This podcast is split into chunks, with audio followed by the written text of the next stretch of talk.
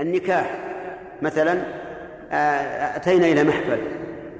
أتينا إلى محفل ما هذا؟ قالوا فلان تزوج بنت فلان. هل نحن عنده عند العقد؟ الجواب لا. لكن نشهد بالاستفاضة. وهل مجرى إذا لا يجوز أن يشهد بالظن. ولو كان عنده قرائن قوية فإنه لا يشهد. ولكن هل يشهد بالقرائن؟ هل يشهد بالقرائن؟ نعم يشهد بالقرائن لأن القرائن مدركة بواحد من هذه الأمور الستة. فمتى أدرك الإنسان الشيء؟ شهد به. وليعلم أن الشهادة تنقسم تطلق على شيئين تحمل وأداء. تحمل وأداء. أما التحمل فإنه فرض كفاية. قال الله تعالى ولا يأبى الشهداء إذا ما دعوا أي إذا دعوا. وأما الأداء ففرض عين لقوله تعالى ولا تكتموا الشهادة ومن يكتمها فإنه آثم قلبه. طيب إذا إذا كان حضر القضية من حضر لكن هؤلاء الذين حضروا قد لا تقبل شهادتهم لفسقهم أو قرابتهم من المشهود عليه المشهود له أو عداوتهم للمشهود عليه أو ما أشبه ذلك. فهل تكون الشهادة الآن فرض عين على الحاضر؟ الجواب نعم. فإذا حضر من لا تقبل شهادته أو من يحتمل أن ترد شهادته صار فرض عين على الآخرين. والخلاصة تحمل الشهادة إيش؟ وأداؤها فرض عين. ثم هل الأولى أن يبادر الإنسان بالشهادة قبل أن يستشهد؟ أو الأولى أن لا يشهد حتى يستشهد؟ يؤخذ هذا الحكم من الحديثين الآتيين. قال عن زيد بن خالد الجهني رضي الله عنه أن النبي صلى الله عليه وعلى آله وسلم قال ألا أخبركم بخير الشهداء؟ هو هو الذي يأتي بالشهادة قبل أن يسألها رواه مسلم. ألا أخبركم؟ ألا هذه أداة عرض أداة عرض. وهلا أداة تحضيض والتحضيض عرض بحث والعرض عرض بلا حث. والفائدة من قوله ألا أخبركم؟ يعني من هذا العرض الفائدة التنبيه السامع من أجل أن يحضر ذهنه ليسمع ما يقال. والخطاب في قوله ألا أخبركم للحاضرين عند الرسول صلى الله عليه وعلى آله وسلم. وقوله بخير الشهداء أي أفضلهم. وخير أصلها أخير. لأنها اسم تفضيل. واسم التفضيل على وزن أفعل ولكن حذفت الهمزة تخفيفا لكثرة استعماله فصار خير. ومثله شر شر الناس منزلة كذا وكذا أي أشر لكن يقال فيها حذف الهمزة منها كما يقال في حذف الهمزة من خير. ومن ذلك أيضا الناس قالوا أصلها الأناس لكن حذفت الهمزة للتخفيف لكثرة الاستعمال والشهداء جمع شهيد وهو الذي يشهد بأحد الطرق الستة التي ذكرناها.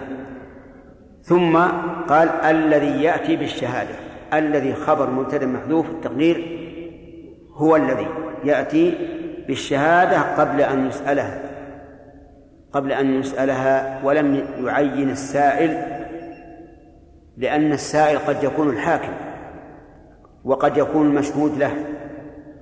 فلذلك أبهمه النبي صلى الله عليه وسلم ولم يقل قبل أن يسأله صاحب الحق ولم يقل قبل أن يسأله الحاكم من أجل ناس أن يشمل هذا وهذا. أما لو سأله من لا علاقة له بالقضية فلا فلا عبرة بسؤاله. في هذا الحديث دليل على تفاضل الشهداء. وأن منهم الخير ومنهم من دون ذلك. وفي أيضا ومن فوائده أن الذي يسأل يشهد قبل أن يسأل هو خير الشهداء قبل أن يسأل هو خير الشهداء. وصورة ذلك أن يسمع الإنسان بخصومة بين زيد وعمر وهو وعنده شهادة لزيد على عمرو فلما سمع بالخصومة ذهب إلى مكان القضاء وقال عندي شهادة لزيد على عمرو. هذا سأل قبل أن يستشهد. آه، نعم هذا شاهد قبل أن يستشهد وقبل أن يسأل. فهو خير الشهداء. ولكن سيأتي حديث ظاهره خلاف ذلك وهو قوله في الحديث الآتي حديث عمران بن حسين يشهدون ولا يستشهدون. يشهدون ولا يستشهدون؟ وفي رواية يشهدون قبل أن يستشهدوا. وسيأتي الكلام عليه فنقول بعد أن نتكلم على حديث عمران نذكر الأوجه إن شاء الله في الجمع. وعن عمران بن حصين رضي الله عنه قال قال رسول الله صلى الله عليه وسلم إن خيركم قرني. ثم الذين يلونهم ثم الذين يلونهم. إن خيركم الخطاب للأمة عموما. وإن كان الذي أمامه هم الصحابة الموجود هم الصحابة الموجودين الموجود هم الصحابة الموجودون في عهده. وقول قرني ما المراد بالقرن؟ ذكروا فيه أقوالا. الأول أن القرن معتبر بالزمن. واختلفوا فيه من عشر سنوات إلى 120 سنة. يعني بعضهم يقول القرن عشر سنوات وبعضهم يقول القرن مئة وعشرون سنة. ثم ما بينه من من عقود العشرات محل خلاف. وهذا خلاف واسع عجيب. وأصح الأقوال أننا إذا اعتبرناه بالمدة والزمن أن القرن مئة سنة. هذا أصح الأقوال. ومنهم من اعتبر القرن بأهل القرن لا بمدته وهذا هو الأصح في هذا الحديث أن المراد به أهل القرن. فمتى فمتى يكون قرن الصحابة ثم التابعين ثم تابعيهم؟ يقول شيخ الإسلام المعتبر آه، القرن معتبر بأكثر أهله. فإذا كان أكثر الموجودين من الصحابة فهم قرن الرسول. فهذا قرن الرسول عليه الصلاة والسلام. وإن كانوا أقل وأكثر التابعين فهذا قرن التابعين. وإذا كان انقرض أكثرهم وبقي قلة مع تابع التابعين فهذا قرن تابع التابعين. وعلى هذا فالقرن والعصر على حد سواء. وهذا أقرب. إذن خير ناس قرن قرن الرسول أي الصحابة. و وينقرض القرن بموت أكثرهم. ثم الذين يلونهم وهم التابعون. ثم الذين يلونهم وهم تابع التابعين. إذا ذكر ثلاثة قرون. ثم يكون قوم يكون هنا تامة. وعلى هذا فنعرب قوم على أنها فاعل. أي يوجد قوم يشهدون ولا يستشهدون. يشهدون يؤدون شهادة من غير أن يستشهدوا. وفي رواية أصرح من هذا يشهدون قبل أن يستشهدوا يعني قبل أن تطلب منهم الشهادة. على خلاف في هذا المعنى. ويخونون ولا يؤتمنون أي تظهر فيهم الخيانة والغدر والخديعة ولا يؤتمنون لظهور خيانتهم لا يأتمنهم الناس. وينذرون ولا يوفون. ينذرون يعاهدون وهو شامل للمعاهدة بينهم وبين الله والمعاهدة بينهم وبين الخلق ولا يوفون لأنهم لا يهتمون بالعهود. ويظهر فيهم السمن يظهر فيهم السمن وذلك لانفتاح الدنيا عليهم وكثرة أكلهم وترفيه أبدانهم ولا يهتمون بحياة القلوب وسمن القلوب وإنما يهتمون بالأجسام فتجد الواحد منهم ليس له هم إلا آه، كم وزنه؟ يمكن يزن نفسه باليوم والليلة. نعم.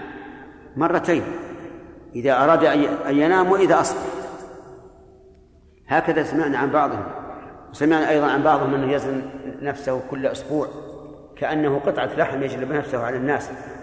وهذا لا داعي له. أنت ما دام الله قد عافاك فأنت صحيح اعمل بطاعة الله.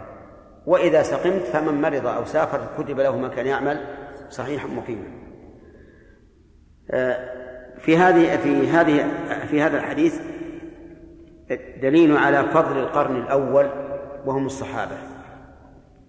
والفضل هنا باعتبار الجنس والقرن لا باعتبار كل واحد. إذ أنه قد يوجد في التابعين من هو خير من الصحابة للأمة في علمه وتعليمه وجهاده وغير ذلك. لكن في الصحابة فضل لا يمكن أن يدركه أحد وهو الصحبة. هذه الفضل المطلق في الصحبة هذا لا يناله أحد. لكن الفضل باعتبار أنواع العبادات وأفعال العباد لا شك أنه يوجد من التابعين من هو أفضل من بعض الصحابة. وأضرب لكم مثلا رجل جاء وافدا إلى الرسول صلى الله عليه وسلم وبقي معه يوما أو يومين وأخذ منه ما شاء الله من الأحكام ثم خرج إلى إبله وإلى أهله ومات ولم ينتفع الناس منه. وآخر من التابعين نفع الله به الأمة في علمه ونقله للحديث ودعوته للحق وجهاده في سبيل الله. أيهم أفضل من حيث أنواع الأفعال؟ الثاني أفضل لكن الأول يمتاز عليه بالصحبة التي لا يمكن أن ينالها إلا من صحب النبي صلى الله عليه وعلى آله وسلم. ومن فوائد هذا الحديث أن التابعين أفضل من تابع التابعين. والمراد أيضا الجنس. يعني جنس التابعين أفضل من جنس تابع التابعين. وليس المراد كل فرد من هؤلاء أفضل من كل فرد من هؤلاء. لأن في تابع التابعين من هو أفضل؟ من كثير من التابعين. والتابعون ليس لا يتميزون بصحبة حتى نقول إنه لا يمكن أن نفضل من بعدهم عليهم مطلقا. بل هم مثل التابع التابعين من حيث فقد الصحبة في كل منهم. لكن في الجملة وباعتبار الجنس التابعون أفضل من تابع التابعين. ثم الذين يلونهم وهم تابع التابعين. ثم بعد ذلك تتغير الأحوال. تتغير الأحوال. تحدث شهادة الزور والخيانات والغدر ولهذا قال ثم يكون قوم يشهدون ولا يستشهدون. فيه أيضا من فوائده ذم من يشهد ولا يستشهد. ذم من يشهد ولا يستشهد. ولكن ما ما ما محط الذم هنا؟ اختلف العلماء رحمهم الله في, هذا. فقيل المعنى أنهم يشهدون شهادة زور وأن معنى ولا يستشهدون أو قبل أن يستشهدوا أي أنهم يشهدون بدون أن يتحمل أن يحملوا الشهادة. وهذا أقرب ما قيل في الحديث. أقرب ما قيل في الحديث أن المراد بهم شهداء الزور. لأن هذا هو المناسب لأحوال لأحوال من وصفوا من بعد. وبناء على ذلك نقول لا معارضة بينه وبين الحديث الأول لأن الحديث الأول في من عنده شهادة شهادة الحق ولكن أداها قبل أن يسألها وسيأتي التفصيل في هذا أيضا إن شاء الله. وقيل المراد بقوله يشهدون ولا يستشهدون أي أنهم يشهدون متسرعين في الشهادة. لا لغرض صحيح ولكن للتسرع. وهذا لا شك أنه ذم كما كما هو واضح. إنسان لم يدع للشهادة يذهب ويشهد هذا لا شك أنه تسرع يخالف ما ينبغي أن يكون عليه المؤمن من التأني والتثبت. ومن فوائد هذا الحديث التحذير من شهادة الزور. وإن كان الرسول عليه الصلاة والسلام أخبر أن هذا سيقع ومن فوائده أن الإخبار بالشيء لا يعني جوازه. الإخبار بالشيء لا يعني جوازه. فالرسول عليه الصلاة والسلام أخبر بأن قوما يأتون يستحلون الحرى والحرير والخمر والمعازف. فهل إخباره بذلك إقرار أو تحذير؟ تحذير. وأخبر أن من هذه الأمة من يتبع سنن اليهود والنصارى. وهذا إخبار وليس بإقرار بل هو تحذير. وأخبر أن الضعينة تمشي من كذا إلى كذا أظنها من صنعاء إلى عدن لا تخشى أحدا. وهذا أيضا إخبار لا إقرار فلا يكون فيه دليل على جواز سفر المرأة بلا محرم. المهم أن ما أخبر به الرسول عليه الصلاة والسلام وهو مما يخالف الحكم الشرعي فإنه لا يدل على أن الرسول أقره أو أباحه. ومن فوائد هذا الحديث آه، أنه يفسد الزمان أيضا بكون الناس تظهر فيهم الخيانة. وقد أخبر النبي صلى الله عليه وسلم عن ذلك أنها تنزع الأمانة حتى يقال فلان فيهم أمين. يعني حتى يقال القبيلة فيهم أمين. يعني لا تكاد تجد الأمين في القبيلة الكاملة. ومن فوائد أيضا آه، أنه يتغير الزمان بنقض العهد. ينظرون ولا يوفون. وكل هذه الأوصاف التي ذكرها الرسول عليه الصلاة والسلام كلها مقام ذم وتحذير. الحديث الأول حديث زيد إذا قال قائل هل الأفضل للإنسان أن يأتي بالشهادة قبل أن يسألها؟ نقول هذا فيه تفصيل. أما إذا والتفصيل أنه إذا كان المشهود له لا يعلم وجب عليه أن يشهد ويخبر بشهادته وإن لم يسأل. فإذا قال قائل كيف يتصور أن المشهود له لا يعلم؟ قلنا يتصور. سمع شخص رجلا يقول لصاحبه آه، إن القرض الذي أقرضتنيه وهو ألف درهم سوف أحضره إن شاء الله تعالى بعد يوم أو يومين. ثم إن الذي أقر أنكر. وذاك الذي له الحق لم يعلم بسماع هذا إياه. فهذا نقول إنه عنده شهادة لم يعلم بها صاحب الحق. ويذكر في ترجمة المعري أنه كان رجلا قوي الحافظة وأنه تخاصم رجلان فارسيان في المسجد. يرطنا رطانة أعاجم وأنه مع النزاع أقر أحدهما للآخر بحق. ثم أنكر فارتفع إلى الحاكم. فقال الحاكم هل عندكم شهود هل عندك شهود؟ يقول لصاحب الحق. قال ما عندي. قال أين أقر لك؟ قال في المسجد. قال ما في المسجد أحد؟ قال ما فيه إلا رجل أعمى. ولا أدري ما عنده. قال هاتوه. فأتوا به. فقال أنا لا أدري ما يقوله لكن أنا أحكي لك كلامه. هو عربي وهؤلاء عجم. قال يلا. بدأ يرطن عليه. نعم.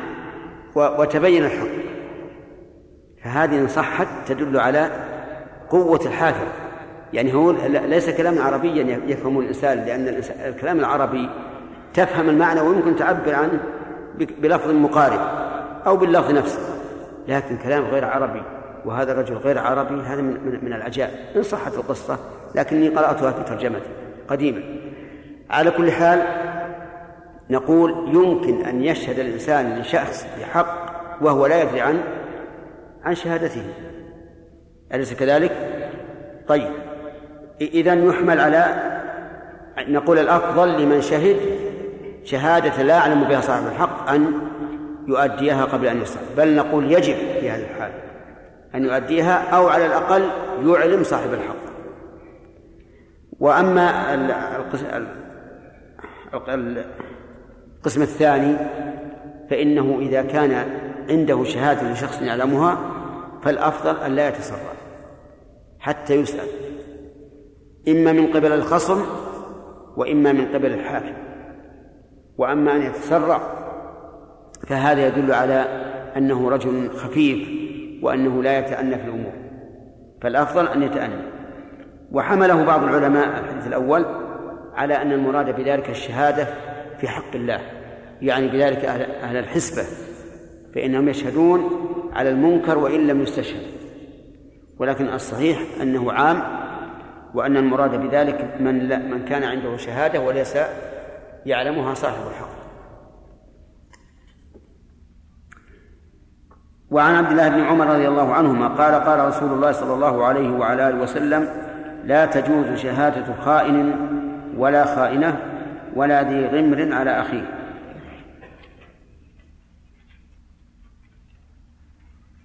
ولا تجوز شهادة القانع لأهل البيت رواه أحمد وأبو داود. أولا لا بد أن آه نعم نشرح الحديث. لا تجوز شهادة خائن ولا خائن. خائن في حق من؟ في حق العباد أو في حق الله؟ الحديث عام. أما الخائن في حق العباد فهو الذي يخون أماناته من ودائع وعواري وأعيان مضمونة وغير ذلك. وأما في حق الله فهو الذي لا لا يقيم دينه لأن دين الله عز وجل مؤتمن عليه الإنسان. كما قال الله تعالى إنا عرضنا الأمانة على السماوات والأرض والجبال. وقوله ولا ذي غمر وضبطه بعضهم غمر. لكن الأصوب غمر. والغمر هو الحق الحق الحقد والشحناء. وقوله على أخيه يعني أن شهادة من في قلبه حقد وشحناء لا تقبل على أخيه. وأما على غيره فتقبل. ولا تجوز شهادة القانع لأهل البيت. القانع يعني التابع لأهل البيت كما قال تعالى أو التابعين غير أولي الإربة من الرجال والمراد بهم الخدم. وقول لأهل البيت يحتمل أن تكون متعلقة بشهادة أو بالقانع. إن قلنا متعلقة بشهادة المعنى أنها لا تجوز شهادة تابع لأهل البيت وتجوز عليه. وإن قلنا القانع متعلق بال... إن قلنا أنه متعلق بالقانع صار المعنى التابع لأهل البيت وكلاهما صحيح. يعني أن التابع لأهل البيت لا تجوز شهادتهم شهادته لهم. ففي هذا الحديث دليل على أن هؤلاء لا تجوز شهادتهم وذلك أنه ينبغي أن نقول الشهادة لا بد فيها من شروط ولا بد ولا بد فيها من الخلو من الموانع كغيرها من الأمور. لا تتم إلا بوجود الشروط وانتفاء الموانع. فنبدأ بالشروط. الشرط الأول أن يكون مسلما. فالكافر لا تقبل له شهادة. كذا يا عبد الله عوض الكافر لا تقبل له شهادة. أما على المسلم فظاهر. وأما على كافر مثله فالصحيح أنها تقبل. لا سيما في الأماكن التي لا يوجد فيها أحد من المسلمين. وعلى هذا فأصحاب الشركات الكفار والعمال الكفار يجوز أن يشهد بعضهم على بعض وإن كانوا كفارا لكن هل تجوز شهادة الكافر على المسلم للضرورة؟ يرى بعض العلماء أنها تجوز للضرورة. ويرى بعض العلماء أنها لا تجوز إلا في شيء معين وهو الوصية في السفر إذا لم يكن هناك مسلم. يعني لو كان رجل مسافر مسافرا وليس معه إلا كفار. وأوصى بوصية في السفر. ثم عند المخاصمة من الورثة الذين أنكروا الوصية يقبل الحاكم شهادة الرجلين من من غير المسلمين. فالإمام أحمد رحمه الله في المشهور من مذهبه يقول لا تجوز شهادة الكافر إلا في هذه الحال ولا بد أن يكون من أهل الكتاب أيضا. والصحيح أن الشهادة شهادة الكافر عند الضرورة تجوز سواء في السفر أو غير السفر. وسواء كان الكافر من أهل الكتاب أو من غير أهل الكتاب فمثلا لو فرضنا أن رجلا مريضا في المستشفى ويمرضه رجل طبيبان كفار من طبيبان من الكفار وأوصى عند موته بوصية ولم يحضره في المستشفى قبل موته إلا هذان الكافران وشهدا فإننا نقبل شهادتهم لماذا؟ للضرورة للضرورة. ولكن إذا ارتبنا فهناك عمل آخر. الشرط الثاني البلوغ. ولكن البلوغ شرط للأداء وليس وليس شرطا للتحمل. وعلى هذا فلو فلو تحمل وهو صغير وأدى الشهادة بعد بلوغه فإنها تقبل. وهذا يقع كثيرا. تكون القضية مثل لها سنة أو سنتان ويشهد بها آه، بالغ كان حين الوقوع وقوع القضية ليس ببالغ. فالعبرة بالأداء. ولكن هل تقبل شهادة الصبي للضرورة؟ بمعنى أن تكون القضية لم يشهدها إلا صبيان. وهذا يقع. صبيان يلعبون في السوق فأخذ أحدهم حجرا وقذف به الآخر حتى شجه فجاء أولياؤه يطالبون هذا الذي أخذ الحجر فشج صاحبه. فقال أولياء الجاني أعندكم شهود؟ قال كل الصبيان يشهدون. هل تقبل شهادتهم؟ نعم. لا تقبل. لا تقبل لأنهم كلهم لم يبلغوا. ولا بد من البلوغ. وهذه المسألة اختلف فيها العلماء فبعضهم قال تقبل شهادتهم. تقبل شهادتهم. وبعضهم قال تقبل شهادتهم إذا لم يفارقوا محل الحادث. لأنهم إذا فارقوا محل الحادث ربما ينسون أو يلقنون. لكن ما داموا في مكان الحادث تقبل لعدم التهمة. ومنهم من قال العبرة بالضرورة. فمتى لم يوجد بالغ كما هو الغالب فإنها تقبل لا سيما مع وجود القرائن. وهذا فيما أرى أنه راجع إلى رأي الحاكم. يعني له أن يختار واحدة من هذه الأقوال الثلاثة لكن إذا أجمع الصبيان على أن الجاني فلان جنى على فلان فينبغي أن لا يكون فيه خلاف في وجوب العمل بهذه الشهادة. الشرط الثالث العقل. الشرط الثالث العقل. فإن كان مجنونا لم تقبل شهادته. فإن تحمل وهو مجنون وأدى وهو عاقل. لا يصح؟ نعم لا يصح.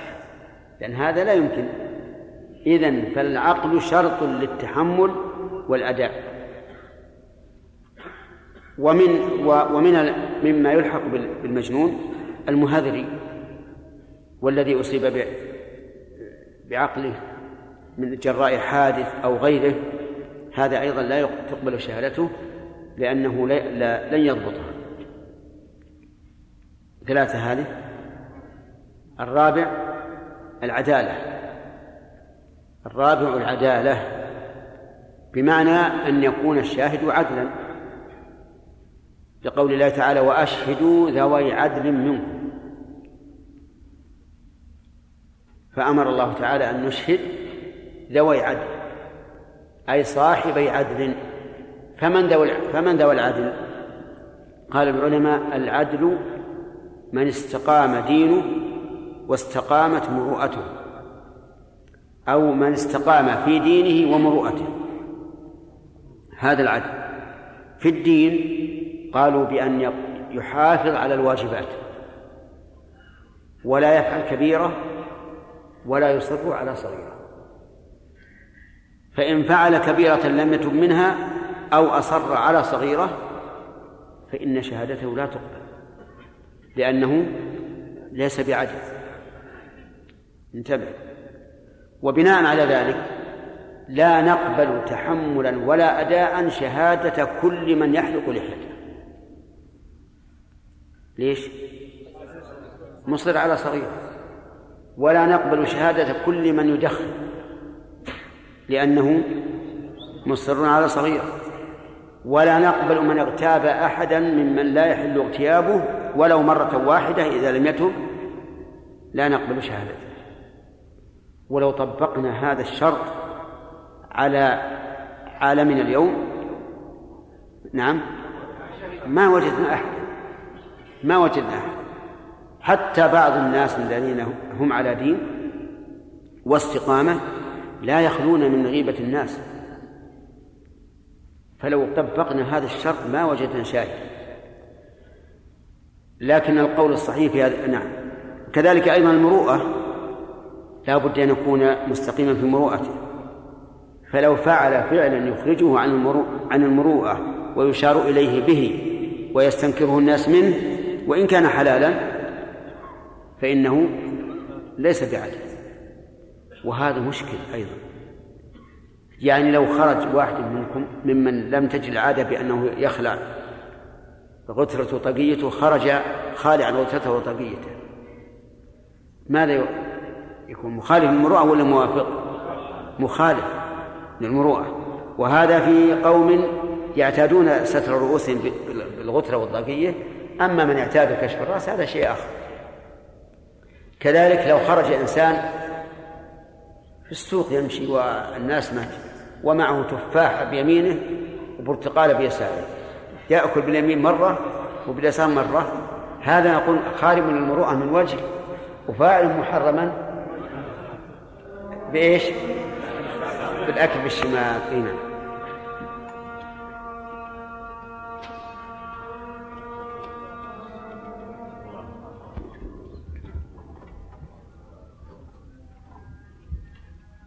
الله بعض الأفعال. أحمد. لو لو رأى شخص لو رأيت مثلا حاجة آه، شككت ان حاجة عند فلان هل لي أن أتنصص؟ اتاكد هل هي لي أم لا؟ كيف؟ لو رأيت حاجتي لك. ما أدري. أنا هي تشبهه. لكن ضايع لك حاجة أنت. طيب. يعني اقرب يا اسامه نعم. لا لا. ليس لك ذلك. طيب. كنتم قلتم قبل ذلك فيكم أن شيء قريب من هذا. أني لو ضاعت لي حاجة وتأكدت أنها بالداخل أدخل فأخذ لا هذا التأكد غير مسألة الظن. التأكد تريد أن تنقذ مالك لكن أنت تتيقن الآن أن اللي في البيت هذه هي مالك؟ طيب. إذا لا يمكن أن تنتهك حرمة البيت بمجرد الظن. وإن كنت قاضي فأتاني رجل قال حاجتي عند فلان نعم. رأيتها بعيني. أقول له خذها بالسبب حاجتي ما نعم. كل يدعي هذا. نقول أولا هات الدليل على أنها عنده ثم إذا كانت عنده هذا الدليل أنها لك. بين.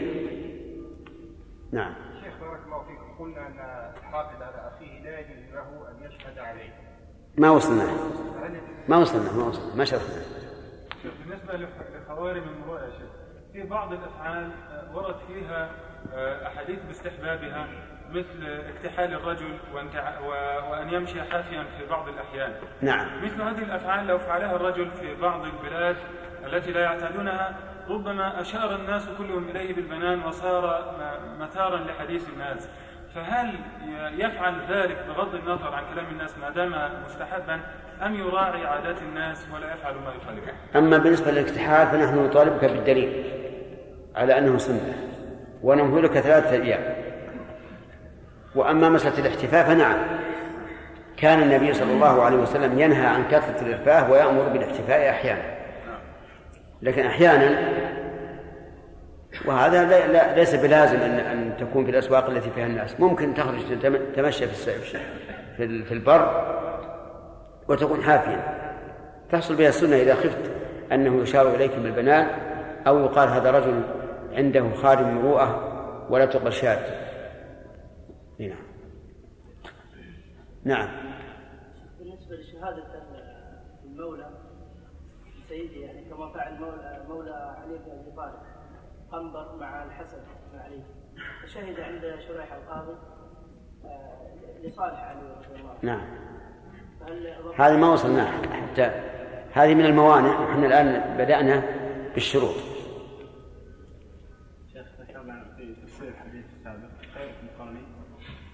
قلنا ثم يأتي بعدهم قوم يشهدون ولا يستشهدون هل هذا خاص بهؤلاء القوم أم أنه يزداد سوءا في كل قوم؟ يعني هل نقول أنه كلما تباعد العهد عن النبوة ازداد السوء؟ هو لا شك أنه كلما بعد الناس عن عهد النبوة ساءت أموره ويدل لذلك حديث أنس بن مالك حين دخلوا عليه وشكوا إليه ما يجدون من الحجاج فقال فأمرهم بالصبر وقال إني سمعت النبي صلى الله عليه وسلم يقول لا يأتي على الناس زمان إلا وما بعده شر منه حتى تلقوا ربكم يستفاد من هذا لا لا يستفاد. لأنه لا لا يمكن أن نقول إن إنه بالترتيب. ولهذا كان آدم طوله في السماء ستون ذراعا. ثم ما زال الخلق ينقص يعني إلى هذه الأمة. هل نقول إن هذه الأمة أيضا تتناقص؟ نعم لا. فلا يلزم من الحد أن يكون ما بعد المحدود ينقص كما كان قبله. نعم. يقول النبي صلى الله عليه وسلم يشهدون ولا يستشهدون. نعم. شيخ. إيش؟ إيش؟ إيش؟ نعم. لا هذه قلنا قلنا هذا هو الصحيح. إنها شهادة الزور. هذه لا يشهد لا يطلب منهم الشهادة للتحمل. وهذه هي شهادة الزور. نعم. الآن في المحكمة شهود ومزكين. فالمزكي يحرج للشاهد أحيانا يكون الشاهد حريق وكذا وهو من المحافظين على الصلاة. فهل يشترط فيها العدل وشروط العدل في الشهادة هل يكون أشد هو على كل حال ما دام حريق سو... فالقاضي ينظر إليه. عرفت؟ والقاضي لو زكيته وهو يرى أن حلق اللحية موجب للطعن سيقول لا لا أقبل. ولا يحتاج أن يقول زكوه.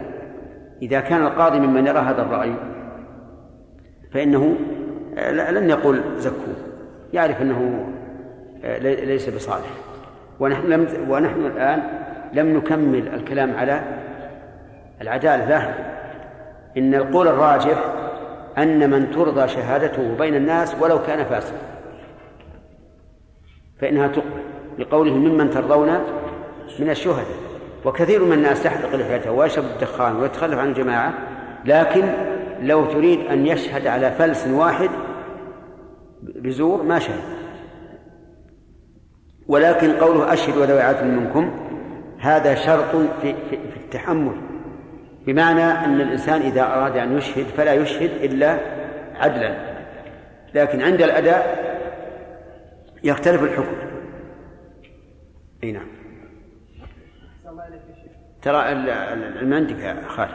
منتهي يا شيخ؟ ها؟ منتهي بإحسان إلى يوم الدين. آه، ما هو القضاء لغة وشرعا؟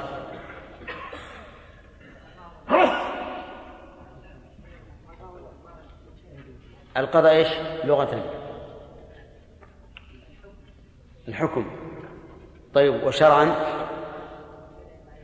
إيش؟ قبل قبل. أعد من الأول. شرعا. تبين مع الإلزام به. طيب ما الفرق بين القاضي والمفتي؟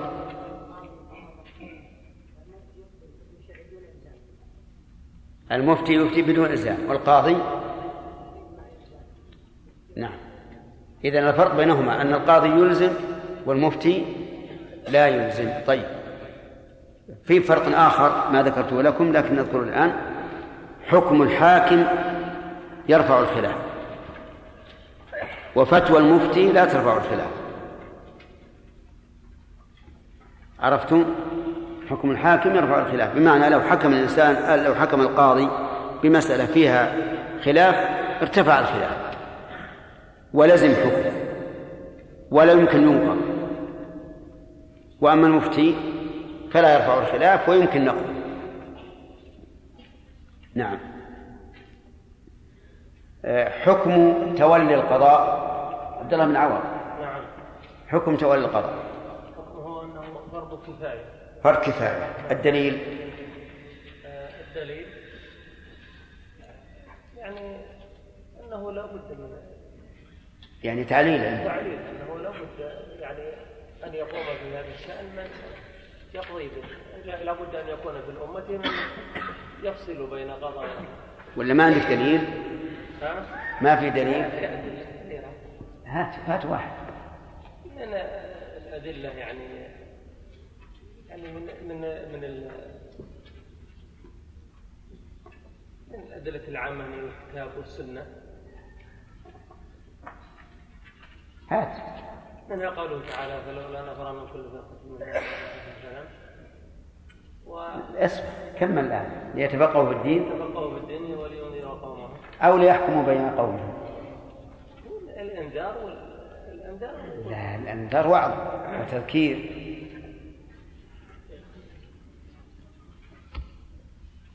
حقيقة أن الإنسان يتصور أن فيها أدلة كثيرة لكنها تعوز الإنسان وإذا حكمت إذا حكمت قوله تعالى فلا وربك لا يؤمنون حتى يحكموك فيما شجر بينهم إيه. ثم لا يجدوا لكن هل هذا يدل على أنه فرق كفاية؟ نعم هل يدل على أنه فرق كفاية؟ هذا يدل على فرضية التحكيم على إيش؟ على فرضية أن, أن- أن يكون التحاكم إلى الله ورسوله. نعم. طيب. التحاكم بين الله إلى الله ورسوله لا يتم إلا بوجود من يتحاكمون إليه؟ طيب. ما هو؟ قوله تعالى يا داود إنا جعلناك خليفة في الأرض. فاحكم بين الناس أي صحيح. هذا دليل. لابد من الحكم بين الناس. نعم. قوله تعالى الذين آمنوا كونوا قوامين بالقسط شهداء لله يدخل هذا والله ربما لكن ال- ال- الآية اللي ذكر سامي أصرح الآية قول الله تبارك وتعالى يا داود إنا جعلناك خليفة في الأرض فاحكم بين الناس بالحق ولا تتبع الهوى. ثم إذا أردنا أن نقيس على الإمارة الرسول صلى الله عليه وسلم أمر المسافرين إذا كانوا ثلاثة إيش؟ أن يؤمروا أحدهم. نعم. طيب. لماذا أدخل المؤلف رحمه الله حديث إنكم ستحرصون على الإمارة؟ في باب القضاء. يحيى. لماذا؟ لأن آه، يبين أن الأمة تحرص على القضاء. لكن لماذا أدخله في باب القضاء؟ نعم. والآن يتكلم عن الحديث في الإمارة. نعم. ها؟ لأن الإمارة لابد فيها من القضاء. والله المستعان. والله من قرية فيها أمير ولا فيها قاضي. شيخ استنباط بعيدها إي نعم بعيد مبعد. نعم.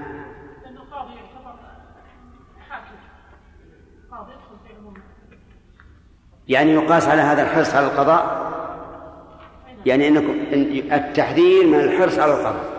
التحذير من الحرص على القضاء لأنه إذا كانت الإمارة كما وصفها النبي عليه الصلاة والسلام فإنه يقاس عليها القضاء بجامع أن كل منهما أي من القاضي والأمير له سلطة. له سلطة.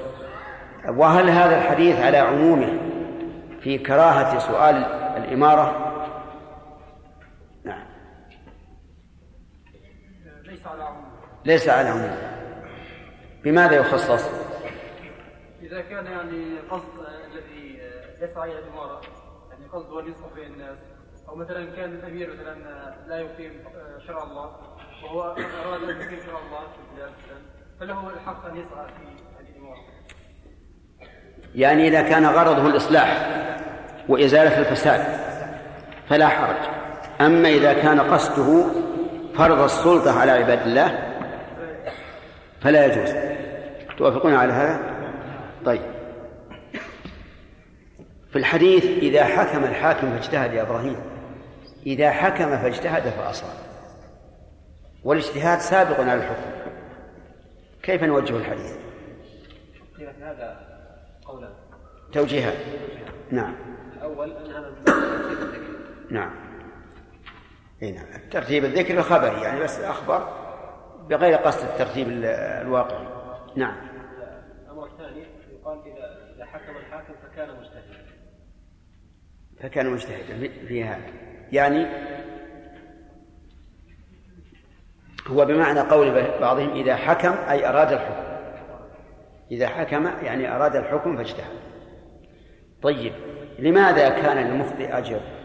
وهو أخطأ الحق. لأنه أراد الحق الحق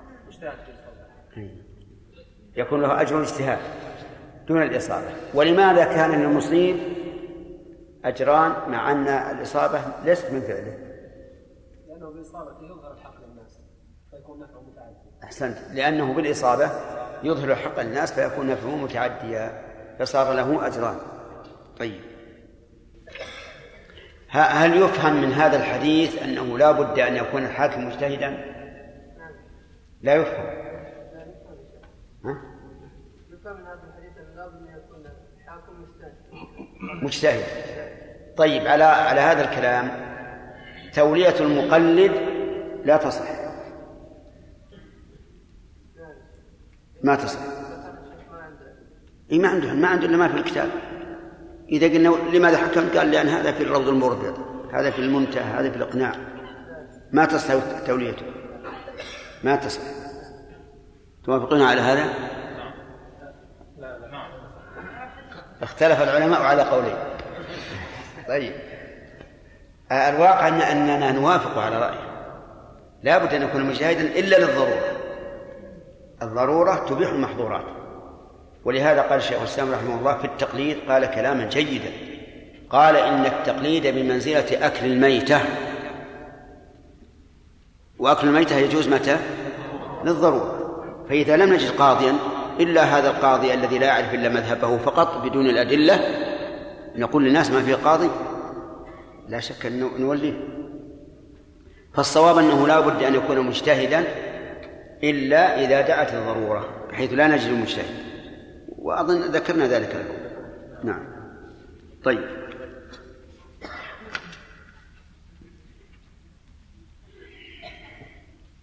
هل هذا الحديث إذا حكم فاجتهد هل يعارض حديث عائشة في أن القاضي العادل يلقى من شدة الأحساب ما يتمنى أن أنه لم يقضي بأثنين التمرة نعم. نعم يعارضه. نعم. كيف ذلك؟ ذلك أن الله عز وجل الشارع أو الشارع الحكيم جعل له أجر اذا إذا اجتهد فأخطأ. نعم. هذا وهو مخطئ. فكيف بالقاضي الذي ثبت بالنص أنه عادل؟ نعم. فهذا من باب أولى أنه من باب أولى. طيب. إذا نأخذ نأخذ من هذا فائدة عظيمة في الحديث تتعلق بالمصطلح وهي أن الحديث إذا كان معارضا للقواعد العامة في الشريعة فإنه دليل على على ضعفه دليل على ضعفه حتى وإن لم ننظر إلى سنده. وهذه مسألة يغفل عنها كثير من الناس. كثير من الناس ينظر إلى ظاهر السند ويحكم به. وإن كان مخالفا للقواعد العامة من الشريعة. وهذا غلط. وأقول لكم أن الإمام أحمد رحمه الله في حديث إذا انتصف إذا انتصف رمضان فلا تصوموا. إذا انتصف إذا انتصف شعبان فلا تصوموا. قال إن هذا حديث شاذ. حديث شاذ لمخالفة ما في الصحيحين. لا تقدموا رمضان بصوم يوم ولا يومين. فجعله شاذا مع أن المخالفة سهلة هذه ويمكن الجمع بينهما. فهذه المسألة يغفل عنها كثير من الناس وهي مسألة شذوذ المتن. الشذوذ يكون في المتن والإسناد قد يشذ بعض الرواة في- فيسنده إلى شخص وغيره أسنده إلى آخر لكن حتى أيضا في في المعنى وهو أهم. الشذوذ في المعنى هذا أمر لا يدركه إلا من إلا من وفقه الله. نعم. في إيش؟ بين حديث عائشة والحديث الأول حديث عمر أو حديث بريدة نعم بإيش؟ لماذا رد من دون يعني محاولة جمع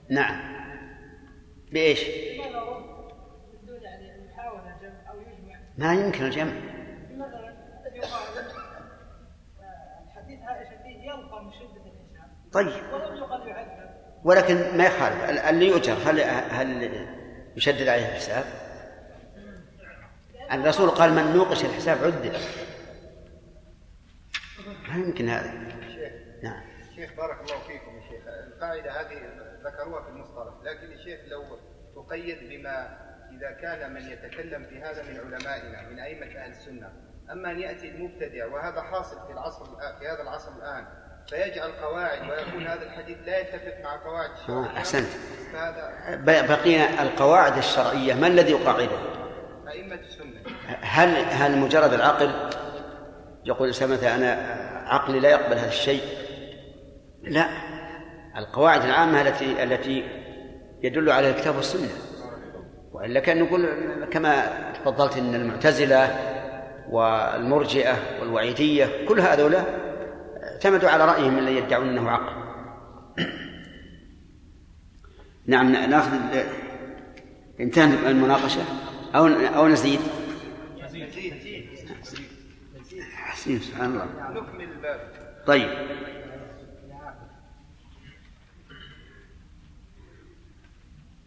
رجل جاء إليه خصمان. جاء إليه خصمان وكان يعرف أحدهما معرفة جيدة وربما يكون صديقا له فدخل عليه فقد تفضل وأجلسه إلى جنبه والثاني سلم من جملة الناس وقال عليكم السلام وجلس في طرف المجلس. ثم أدلى الذي إلى جنبه بالحجة دعوة يدعي على الآخر. فما الواجب على القاضي في هذه الحال؟ يعني يجب أن أن- يقيم صاحبه؟ إما أن يقيم صاحبه أو وجالس على يمينه. وهلا به ورحب. كيف حالك؟ كيف الأولاد؟ وشلونكم وش... نعم وذاك سلم قال عليكم السلام مرحبا تفضل وجلس في آخر المكان. إذا كان البعيد آه، لا ينازع فلا شيء أما إذا كان ينازع فيقرأ. لو لو كنت أنت هل هل ترضى أو لا؟ كنت أنت الذي سلمت وجلست في طرف المكان. ترضى ولا لا؟ أجب بصراحة. طيب طيب. إذا كنت لا ترضى فغيرك لا يرضى. لا سيما أن المقام مقام خصومة. لا يمكن حتى لو كان عند الإنسان هذا الذي ظلم لو كان عنده حجة ربما تضيع يتشوش فكره. ولهذا يجب على القاضي في هذه الحال أن يقول للشخص قم. قم مع خصمك ويجعلهما بين يديه وهذا قد وقع وقع في قضاتنا قضاة هذا العصر. دخل رجل محترم عند القاضي وهلا به وبش به وجلس جنبه. على العادة فلما جلس جاء دخل خصمه سلام عليكم السلام ما ما علم القاضي إنه خصم؟ ادلى اللي جنبه حجته. قال أنا أدعي على فلان هذا بكذا وكذا. قال قم. تعال أنت. يقول اللي جلس بعيدا وأجلس ما بين يديه. وهذا غاية العدل. هذه بينشط صاحب الحق. أليس كذلك؟ طيب. ممكن يؤخذ من من اي من أي الأحاديث في هذا الباب؟ نعم فؤاد. ما هو؟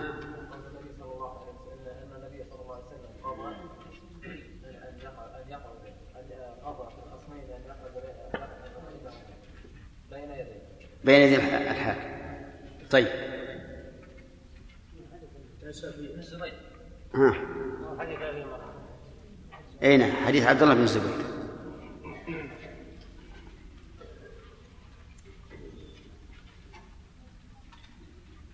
هل القاضي يجوز أن يقضي بعلمه؟ لا اللي وراء. أنت. لا يجوز. الدليل.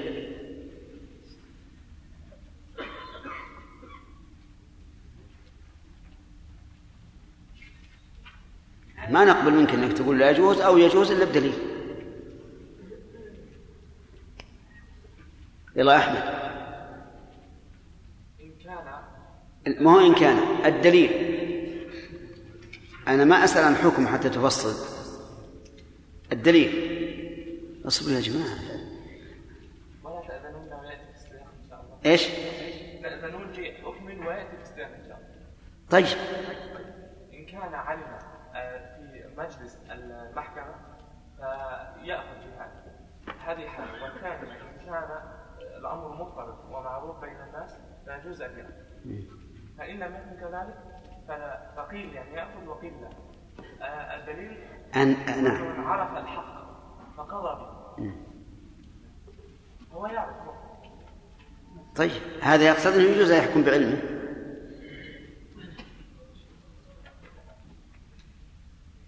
خالد؟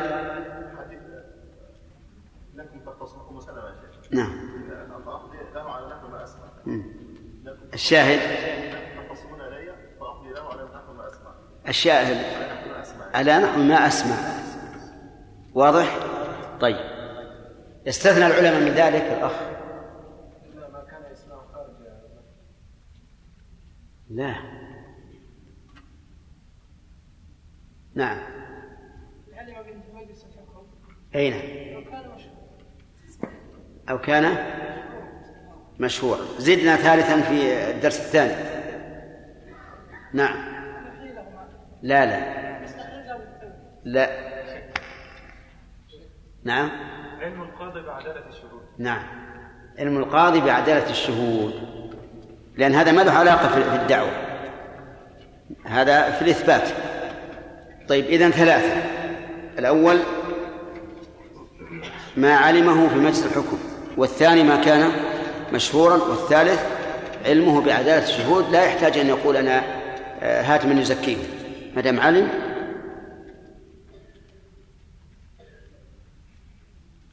فهمنا الدليل. فما هي الحكمة من أنه لا يقضي إلا بنحو ما أسمع الحكمة من ذلك يعني من وجهين. ها؟ من وجهين. نعم.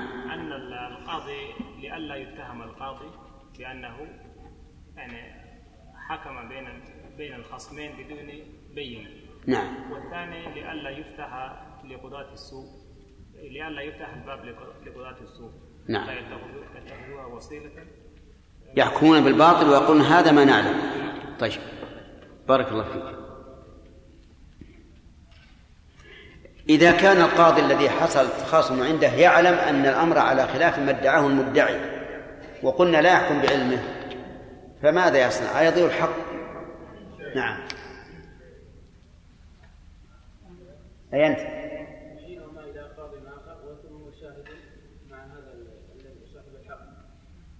صحيح. يحيلهما إلى قاض آخر ويكون شاهدا.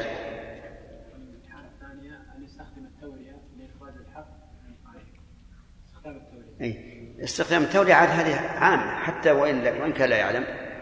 يعني يكون الإنسان إذا شك في الأمر يستعمل التورية هذا جائز وهو من فراسة القضاة الدليل على جواز التورية. أي أنت جواز التورية للقاضي ليستبين له الأمر.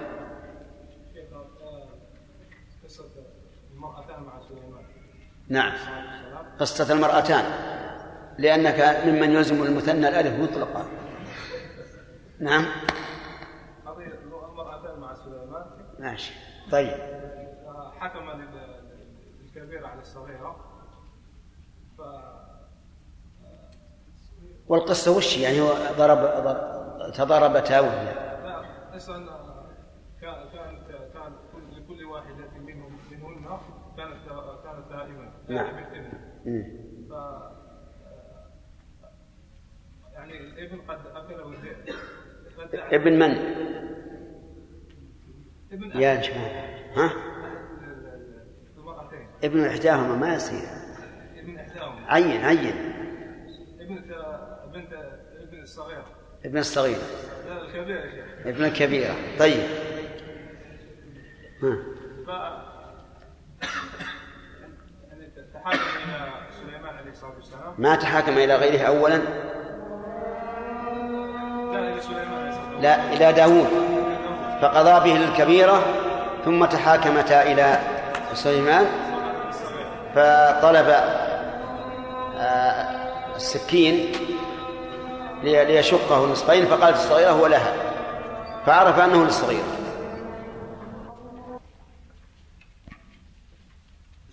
سمع. سمع. الحمد لله رب العالمين صلى الله وسلم على وعلى آله وأصحابه ومن تبعهم بإحسان إلى يوم الدين. الشهادات من حيث اللغة جمع شهادة وهي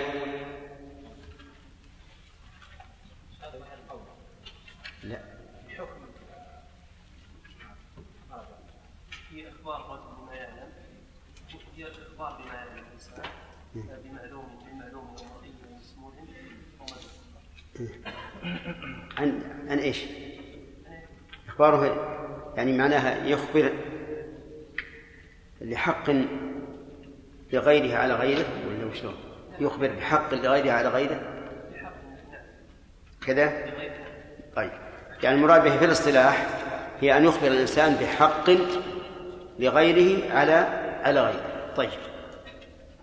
هذا في الاصطلاح. أما الشهادة في اللغة فيها أعم. يقابل والإقرار. نعم هو أن أن يتكلم الإنسان بما يعلمه يخبر يخبر الإنسان بما يعلمه من نفسه في نفسه بحق لغيره على على نفسه طيب. فيه هل يسمى الإقرار شهادة؟ نعم من حيث اللغة يسمى يسمى شهادة. أما من ناحية الاصطلاح فلا يسمى شهادة. طيب الدليل؟ الدليل أن الشهادة في اللغة هي إخبار المرء بما يعلم. طيب. وهذا إخبار بما ومن القرآن؟ ومن القرآن؟ نعم. ولا تكتموا الشهادة؟ لا. يحيى. يا أيها الذين آمنوا كونوا قوامين بالقسط شهداء لله ولو على أنفسكم. أحسنت يا أيها الذين آمنوا كونوا قوامين بالقسط شهداء لله ولو على أنفسكم أو الوالدين والأقربين. طيب. إخبار الإنسان عن آه عن نفسه بما يدعيه على غيره. نعم خالد. يسمى؟ يسمى ادعاء طيب وهل مقبول أو غير مقبول؟ ينظر إذا تمت فيه الشروط قبل. إن أتى ببينة قبل وإلا فلا. طيب. أما إذا إذا شهد على نفسه لغيره فهذا يقبل. ما دام شروط الإقرار صحيح تامة يقبل على كل حال. وإقراره بحق لنفسه على غيره لا يقبل إلا ببينة وإقراره بحق لغيره على غيره مقبول شهادة بالشروط المعروفة. هل تقبل شهادة الكافر يحيى؟ ها؟ لا تقبل. إلا على الدليل. من القرآن. نعم.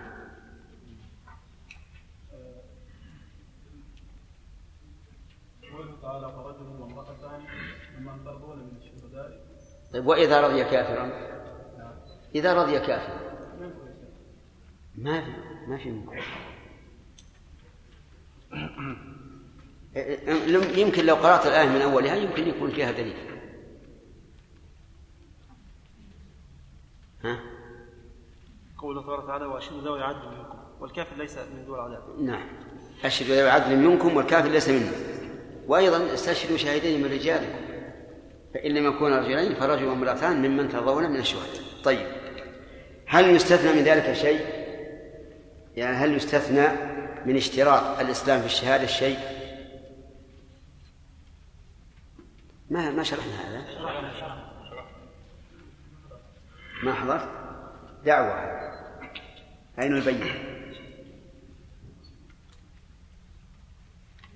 طيب. لا الوهاب أظن ها؟ عبد السلام. تقبل شهادة الكافر له وعند الضرورة كما عند الضرورة مطلقا. إذا لم إذا لم يوجد مسلم. إيه. المذهب تقيد آه، الوصية في السفر إذا لم يوجد مسلم. الدليل قوله تعالى وشهدوا علينا الدليل لاستثناء هذه الحال.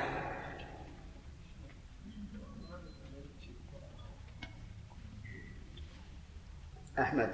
يا ايها الذين بينكم اذا حضر الموت ذوي عدل منكم طيب هذا هذا دليل. ثم اختلف العلماء هل يقتصر على ما ورد؟ لأن الاستثناء من العموم يقتصر فيه على الصورة المخصوصة. أو يغلب جانب المعنى فتقبل شهادة الكافر في كل ضرورة بحيث لو كان واحد في المستشفى حضره الموت وليس عنده أطباء إلا كفار وأقر عندهم بشيء أو أوسع عندهم بشيء فهل يقبل أو لا؟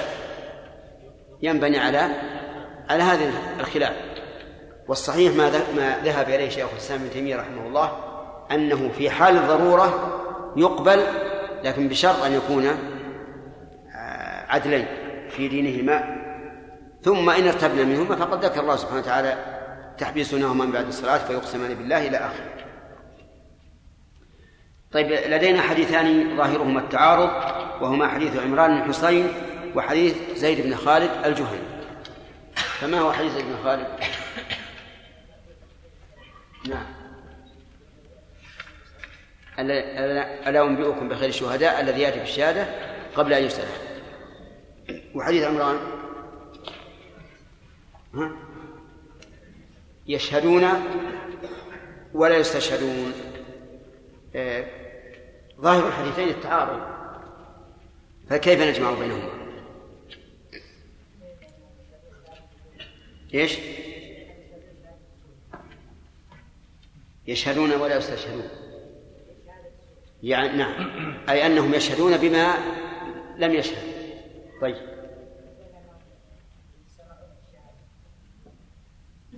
يتسرعون؟ الأول يأتي بالشهادة قبل أن يسألها إذا قلنا بهذا حصل تعارض مع الأول إلا أن أولت الأول.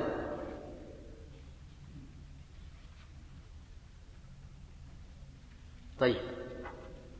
أن يشهدون والحديث الأول. هذا إذا كان إذا كان في ضرورة. إلى شهادتهما فإنهما يشهدان يعني إذا يحمل على ما إذا كان المشهود له إيش؟ لم يعلم؟ بالشهادة فهنا يذهب الشاهدان فيشهدان بدون أن يسألا كذا؟ طيب. وجه آخر؟ عبيد. لا في الأول. حديث زيد الذي يأتي بالشهادة قبل أن يسألها. نعم. يلا سليم. ها.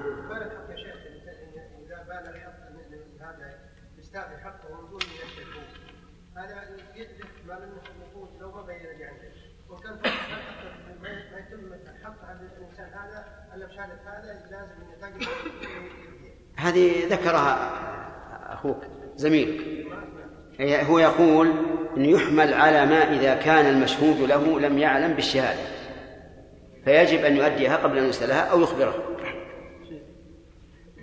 فؤاد. يحمل على ان الذي شهد ولم يستشهد بعد أو لم يستشهد بعد انه تثبت من شهادته وتيقن منها هذا الذين يشهدون ولم يستشهدوا فانهم تسرعوا نعم. في وجه آخر ذكرته لكم يا جماعة. في من عنده شهادة حق. ها؟ في من عنده يحمل الأول أنه في من عنده شهادة حق. إيه لكن بس الأول يدل على المبادرة أنه يشهد قبل أن يستشهد. والثاني ظاهره أنهم يشهدون قبل أن يستشهد. نعم يحيى. قيل الشهادة في حق الله. إيه. يعني في حديث زيد؟ يعني أنه يراد بها أهل الحسبة. فيه رأي ثاني ما يمكن ما قلت لكم ما أدري. أن المراد المبادرة بالشهادة. إن هذا كناية عن المبادرة بالشهادة بحيث إنه لمبادرتهم يشهدون قبل أن يسأل على كل حال الحكم في هذه المسألة أن من عنده شهادة معلومة لصاحب الحق فإنه لا يتسرع في أدائه. لأنه قد يتهم بكونه له غرض في المبادرة بالشهادة. وأما من كان له من كان عنده شهادة لا يعلم بها صاحب الحق فالواجب أن يبادر بها قبل أن يسأل أو أن يخبر صاحب الحق على الأقل. يقول عندي لك شهادة. طيب ما معنى قوله يظهر فيهم السمن؟ وهل السمنة مذمومة؟ اللي على يمينك يا عبيد. ما تعرف؟ طيب اللي خلف. أعطونا من علمكم. تفضل. أي نعم. دليل على توسع في المآكل والمشارب والدنيا. الدنيا من السمن مذمومة ولا إذا كان الإنسان بإسراف وشرع حتى يظهر فيه هذا السمن هذا يكون مذموما. أما إذا لم يكن قصده السمن وأن يظهر فيه هذا العيب هذا فلا يكون طيب إذن معناه يظهر فيهم السمن أن أنهم لا يعتنون إلا بتربية الأجساد فقط. وأما القلوب والأعمال الصالحة فلا يهتمون بها. أما هل السمن مذموم أو محمود فهذا شيء يرجع إلى إلى حال الإنسان. طيب. أن نعم. قوله يخونون ولا يؤتمن. ألا يظهر لك يا خالد أن فيها آه، تقديم وتأخير؟ ليس فيها تقديم وتأخير. إيش؟ أليس ال- الائتمان قبل الخيانة؟ وفق كل حال. كيف؟ قد لا يقصد أن يؤتمن. مع هذا أيضا يخون. نعم. نعم. قد يقال إن الحديث على تقديم وتأخير إيه. ولكن الصحيح إن الحديث على ظاهره. نعم. وأن المعنى أن هؤلاء لظهور خيانتهم لا يراهم الناس هنا فلا يأتمنونهم آه، فيكون الخيانة وصفا ثابتا لهم. يعني يخونون أي أنهم ذو خيانة معلومة بحيث إيش؟ بحيث لا يؤتمن. قوله في حديث عبد الله بن عمر رضي الله عنهما ولذي غمر على أخيه. أو غمر على أخيه. إيش معنى الغمر؟ أو الغمر. الحقد والشحن. يعني معناه إذا كان إذا علم أن هذا الرجل بينه وبين هذا الرجل شحناء وعداوة وبغضاء فإنها لا تقبل شهادته عليه. هل تقبل شهادته له؟ نعم شهادته له توافقون على هذا؟ طيب إذا يعتبر هذا آه، الحقد والشحنة والعداوة يعتبر آه، شرط يعني فوات شرط ولا وجود مانع؟ وجود مانع بدليل أن هذا الذي لا تقبل شهادته على أخيه لو شهد على غيره لكان لكان مقبولا طيب بالعكس لو كان هناك صداقة قوية يا آدم هل تقبل شهادة الصديق القوي لصديقه؟ كيف؟ ليش ما نقول إذا كانت شهادة العدو لا تقبل فشهادة فشهادة الصديق له لصديقه لا تقبل أيضا بالنسبة للصديق يعني يخالف أي نعم. والعدو؟ والعدو لعداوته قد يجره وذاك لصداقته قد يجر لص- لصديقه نفعا. يعني بعض الناس أصدقائهم أحب إليهم من, من آبائهم وأب- وأبنائهم.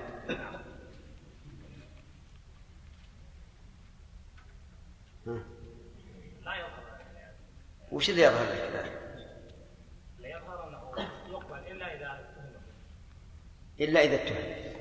مشكلة هذا. آه، ما ميزان الاتهام طيب. على كل حال جيد. جواب جيد. الصديق إذا بلغت الصداقة إلى حد قوي يتهم بها فإنها لا تقبل لا سيما مع ضعف دين الصديق وعدم أمانته. أما إذا كان مبرزا في العدالة والأمانة فإنها تقبل شهادته على لصديقه وتقبل أيضا على عدوه على القول الراجح. لأن المدار كله على التهمة وعدم الثقة والناس يختلفون. ثم قال عن أبي هريرة هذا آخر فوائده؟ فوائد الحديث الأخير. طيب. النبي صلى الله عليه وسلم أنه سمع النبي صلى الله عليه وسلم يقول لا تجوز شهادة بدوي على صاحب قرية. رواه أبو داود وابن ماجه.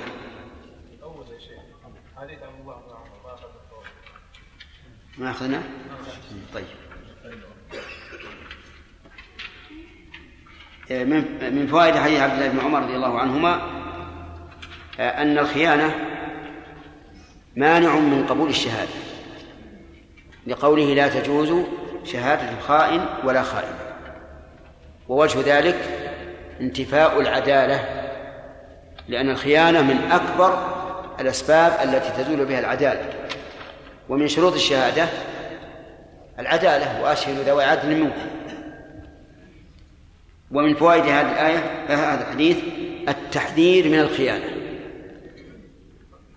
لأن رد قبول لأن رد شهادته لأن رد شهادته من أعظم العقوبات. لأنه صار غير معتبر في المجتمع. ومن فوائد الحديث أيضا مراعاة الأحوال وأنها مقدمة على مراعاة الأشخاص لقوله ولا ذي غمر على أخيه. فإن هذا الرجل في نفسه ثقة يعني الشاهد على أخيه وبينهما عداوة هو ثقة في نفسه لكن حاله تقتضي أن لا تقبل شهادته عليه. ومن فوائد الحديث أن العداوة والبغضاء لا تنافي الأخوة الإيمانية. لقوله على أخيه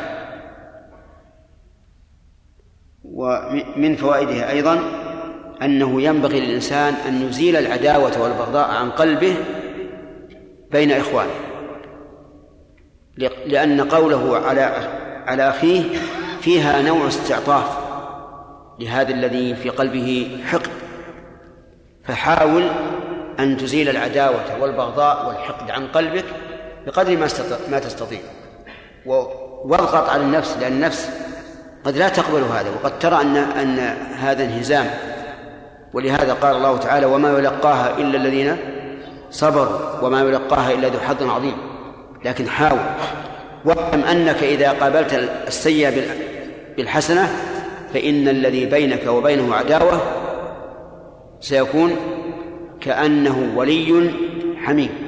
وهذا وعد الله عز وجل وليس مخلفا. أما الحديث الثاني حديث أبي هريرة فيقول لا تجوز شهادة بدوي على صاحب قرية. رواه أبو داود وابن ماجه. البدوي من؟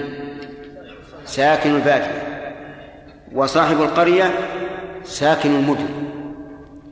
والقرية هنا لا ليست خاصة بالمدينة الصغيرة كما هو المعروف من معناها عرفا ولكنها تشمل المدن والقرى والبلاد الصغيرة.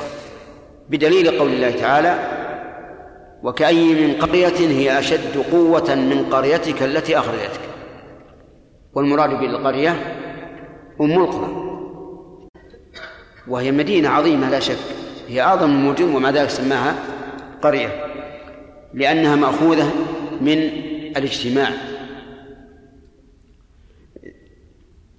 ففيه دليل فيؤخذ منه أن شهادة البدوي على صاحب القرية لا تقبل.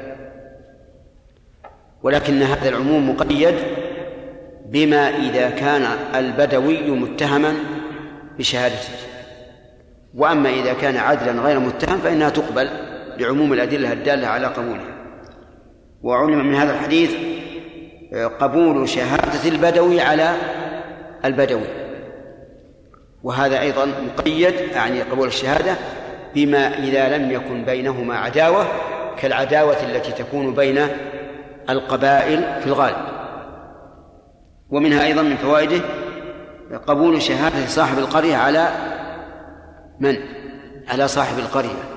وهل لا بد أن يكون من قريته أو وإن كان من قرية مجاورة الثاني. ومن فوائدها قبول شهادة صاحب القرية على البدوي. وهذا مأخوذ من من المفهوم. لا تجوز شهادة البدوي على صاحب القرية فمفهومه صاحب القرية على البدوي شهادته مقبولة. لكن كما قلنا هذا مقيد بما إذا لم يكن هناك تهمة. فصار المدار كله في هذه الأشياء المدار كله على التهمة أن يكون الشاهد يجر إلى نفسه نفعا ولو بالتشفي من عدوه أو يدفع عنها ضررا. وعن وعن عمر بن الخطاب رضي الله وعن عمر بن الخطاب رضي الله عنه أنه خطب فقال إن أناسا كانوا يؤخذون بالوحي في عهد الرسول صلى الله عليه وسلم. وإن الوحي قد انقطع وإنما نأخذ نأخذكم الآن بما ظهر لنا من أعمالكم رواه البخاري. عمر بن الخطاب تكلم بهذا الكلام حين ولايته بدليل قوله وإنما نأخذكم الآن بما ظهر لنا من من أعماله يقول إن أناسا كانوا يؤخذون بالوحي في عهد الرسول عليه الصلاة والسلام كأنه يشير رحمه رضي الله عنه إلى بعض المنافقين الذين علمهم النبي صلى الله عليه وسلم وأخبر بهم من أخبر من أصحابه. مثل حذيفة بن اليمان صاحب السر فإن الرسول صلى الله عليه وسلم أعلمه بأسماء أناس بأعيانهم من المنافقين. ويقول أنهم في عهد الرسول بالوحي وهو وحي الله عز وجل. وإن الوحي قد انقطع. بماذا؟ بموت الرسول عليه الصلاة والسلام. وعلى هذا فمن ادعى أن الله أوحى إليه شيئا بعد موت الرسول فهو كاذب. لأن الوحي انقطع. ما في وحي بعد موت الرسول عليه الصلاة والسلام. وإنما نأخذ الآن بما ظهر لنا من أعماله. دون ما بطن. لأن ما بطن علمه عند الله. ولا يمكن أن يؤاخذ الإنسان به. ففي هذا الحديث فوائد. أولا ثبوت علم الله عز وجل بمن يخالف قلبه ما ظهر من من جوارحه. ولهذا يخبر الله عنه. ومن فوائده أن الله تعالى قد يخبر نبيه صلى الله عليه وسلم عن أناس ظواهرهم تخالف بواطنه بالوحي. ومن فوائد هذا الحديث أنه لا وحي بعد رسول الله صلى الله عليه وسلم. ولكن الرؤيا الصادقة الرؤيا الصادقة إذا ظهرت القرائن على صدقها فإنه يؤخذ بها. لكن بشرط أن يكون هناك قرائن. ومثلوا لذلك في عمل أبي أبي بكر رضي الله عنه بوصية ثابت بن قيس بن شماس. ثابت بن قيس بن شماس قتل في اليمامة. في غزوة اليمامة ومر به أحد الجنود وأخذ درعه ووضعها في في جانب العسكر ووضع عليها برمة ورآه أي رأى ثابت بن قيس من الشماس بعض أصحابه في المنام بعد أن قتل. رآه فأخبره ثابت بأنه مر به أحد الجند وأخذ الدرع ووضعه تحت برمة في جانب العسكر وحوله فرس تستن وكأنه يوصيه بأن يأخذه. فلما أصبح الرجل وذهب إلى المكان وجد الأمر كما قال. وفي هذه الرؤيا أوصاه يعني ثابتا أوصاه بأمور يعهد بها إلى أبي بكر رضي الله عنه. فعمل بها أبو بكر. قال العلماء ولم يعهد أحد نفذت وصيته بعد وفاته إلا ثابت رضي الله عنه وسبب ذلك أنه وجد قرائن تدل على صدقه. فإذا فإذا وجد قرائن تدل على صدق الرؤيا عمل بها لأن الرؤيا الصالحة جزء من ستة وأربعين جزءا من النبوة. ومثل ما ذكر ابن القيم رحمه الله عن شيخه ابن تيمية رحمه الله أيضا أيضا أنه أشكل عليه بعض المسائل في الفقه والعلم. ومنها أنه يقدم جنائز من أهل البدع. لا يدرى أمسلمون هم أم كفار. فرأى النبي صلى الله عليه وسلم في المنام فسأله عن أشياء منها هذه المسألة. فقال له عليك بالشرط يا أحمد. عليك بالشرط. يعني بمعنى أن لا تجزم بالدعاء بل اشترط. فقل اللهم إن كان مؤمنا فاغفر له وارحمه. وهذا له شاهد من الوحي في اليقظة. الشاهد ما جاء في آية اللعان. ما جاء في آية اللعان في قول الله تبارك وتعالى والخامسة أن لعنة الله عليه إن كان من الكاذبين.